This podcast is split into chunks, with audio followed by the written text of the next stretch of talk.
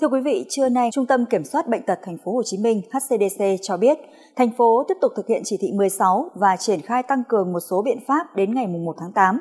Thành phố đang chuyển dần chiến lược điều trị để hạn chế số ca tử vong, siết chặt việc thực hiện chỉ thị số 16 trên toàn thành phố.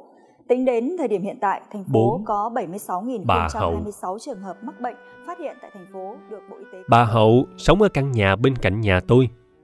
Nói nó là nhà cũng không đúng lắm vì nó không có địa chỉ cũ nát, ẩm thấp và cực kỳ tồi tàn. Căn nhà đó cũng không có điện. Ban ngày bà Hậu mở cửa mời ánh sáng vào nhà. Tối đến bà sẽ thắp đèn dầu cho bóng tối đỡ cô đơn. Có hôm tôi còn thấy bà truyền đốm lửa từ cây đèn dầu sang cây đèn cầy mà bà đã mót được ở đâu đó ngoài đường.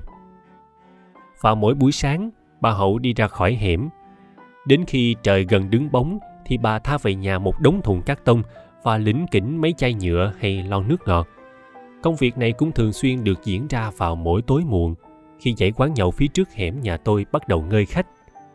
Thỉnh thoảng những buổi trưa, bạn sẽ nghe thấy tiếng bà chẻ củi, hoặc có khi là đập nhỏ vài cục than để nấu cơm bằng cái bếp than đen xì lì. Khoảng đầu giờ chiều, bà Hậu sẽ ngồi xếp các thùng cắt tông cho gọn gàng, phân loại các chai nhựa và lon nước ngọt, để riêng mỗi loại từng bao, rồi sau đó cất chúng vào một góc trong nhà. Khi cái gốc nhỏ ấy không còn chứa thêm được nữa, thì bà sẽ kêu một cô ve chai tới đem chúng đi. Công việc ấy cứ lặp đi lặp lại mỗi ngày như thế.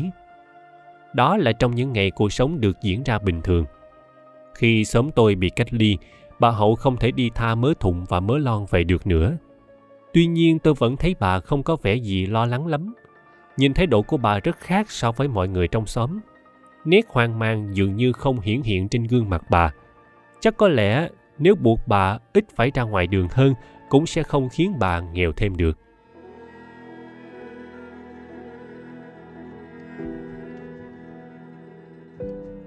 Nhưng mà có một lần, tôi thấy bà có đôi chút bất an. Đó là khi thành phố chính thức bị phong tỏa. Lúc ấy bà phải đi xin củi những nhà xung quanh. Lúc đầu bà con trong xóm lấy những thứ đồ gỗ họ không dùng nữa đem cho bà để bà chẻ lấy củi sau khi các nhà đó không còn gì để cho, bà bắt đầu tận dụng mớ than vụn còn sót lại dưới đáy của bao than và một ít thùng cắt tông mà bà dành để bán lấy làm chất đốt. Và khi qua giai đoạn đó được một vài hôm, sự lo sợ chiếm chỗ của sự lo lắng, chúng leo lên mặt bà. Những người cứu trợ ở địa phương luôn có các phương án cứu đói cho người dân vùng tâm dịch. Dù rằng nguồn lương thực đó không dồi dào, cũng không phong phú. Thường xuyên là mì gói, vài thứ đồ khô và một ít rau củ cơ bản. Thỉnh thoảng cũng có mạnh thường quân góp thêm một chút thịt sang sớt với những nhà xung quanh. Bao nhiêu đó cũng là quá nhiều so với cuộc sống đơn giản bấy lâu nay của bà Hậu. Nhưng chắc có lẽ người ta quên rằng con người khác với động vật chúng tôi. Loài người không thể ăn thực phẩm sống. Họ cần những đồ ăn đã được nấu chín, vì bao tử của họ đã quen với điều đó. Nhất là trong những hoàn cảnh ngặt nghèo thế này việc ăn chín, uống sôi của loài người vô cùng quan trọng. Nếu con người bị tiêu chảy trong lúc này, họ cần phải tự hết bệnh. Việc mua thuốc dù khó khăn và không thể ngay lập tức, nhưng họ phải tự tìm cách. Tốt nhất là đừng cho tiêu chảy hay bất cứ thứ bệnh gì có sẵn trong người trở nặng. Bệnh viện lúc này chỉ ưu tiên những trường hợp nguy cấp có dính líu đến con virus của loài dơi mà thôi. Và vì quên mất việc cần phải làm chính thức ăn hoặc các tình nguyện viên hay các chính sách cứu trợ nghĩ rằng việc đó nằm trong khả năng của các cư dân bị phong tỏa. Nên những trường hợp như bà hậu luôn nằm bên rìa của công cuộc cứu đói. Không bao giờ người ta thấy than được tặng kèm với mì gói hay củi được cho chung với rau khoai. Ngắn gọn hơn, họ mặc nhiên thức ăn sẽ tự động chín khi tới tay bà. Và thế là lúc nào cũng vậy, bất kỳ một mong muốn nào của loài người mà nằm ngoài khả năng có được của họ đau khổ sẽ tự động phát sinh. Trong câu chuyện của bà hậu, sự đau khổ ấy mang tên không có chất đốt. Và một tình cảnh mà tôi thấy rất mắc cười đã xuất hiện. Những thùng cắt tông và đống vỏ lon của bà hậu đã nhường chỗ cho mấy thùng mì. Mớ rau thì mặc kệ nỗi buồn cứ xị ra thúi quắc vì bà hậu không kịp ăn chúng. Khoai tây thi nhau mọc mầm và khoai lang cũng dần bắt đầu sượng. Thỉnh thoảng khi bà có một ít thịt, bà còn đem cho ngược lại những nhà đông người thiếu ăn khác. và nhà khác đó cũng tử tế gửi lại bà chút thịt đã được nấu chín. Nhưng sự lại quả này chỉ lâu thật lâu mới diễn ra. Trong cơn ngặt nghèo, người ta ngại phải cưu mang thêm bất kỳ mảnh đời bất hạnh nào nữa.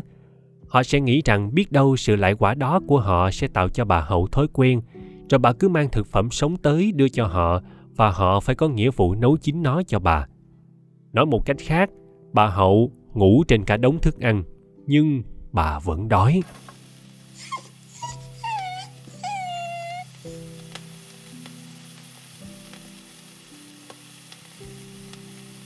Sự tình có đôi chút khởi sắc khi một hôm, cậu chủ tôi mang đồ ăn qua biếu bà. Đó là một dĩa bột chiên, có trứng, nhiều hành và chén nước tương pha cực kỳ chất lượng. Bà nói rằng bột chiên là món mà bà thích nhất, nhưng đã lâu lắm rồi bà không được ăn. Rằng cậu chủ làm món bột chiên rất vừa miệng bà, chỉ là thiếu chút đu đủ bào sợi ngâm chua. Nhưng xét trong bối cảnh này, thì dĩa bột chiên mà bà đang ăn đã là cực phẩm rồi rồi bà bắt đầu kể về những khó khăn của bà đó cũng là lý do mà tôi biết tất cả mọi chuyện và kể cho các bạn nghe sau lần mời bà dĩa bột chiên đó cậu chủ của tôi đã tìm cách xin cho bà hậu một bịch than qua ngày hôm sau bạn của cậu chủ tôi là một tình nguyện viên tham gia chống dịch nên có điều kiện di chuyển các nơi đã gửi tặng bà hậu 10 kg than củi Tôi còn nhớ khi bà nhận bao than củi đó, bà đã khóc rất nhiều. Thậm chí bà còn chấp tay xá cậu chủ tôi vài cái. Ngày hôm đó bà nói rằng, vậy là từ giờ bà không còn phải nhai mì sống và gặm khoai sống nữa rồi.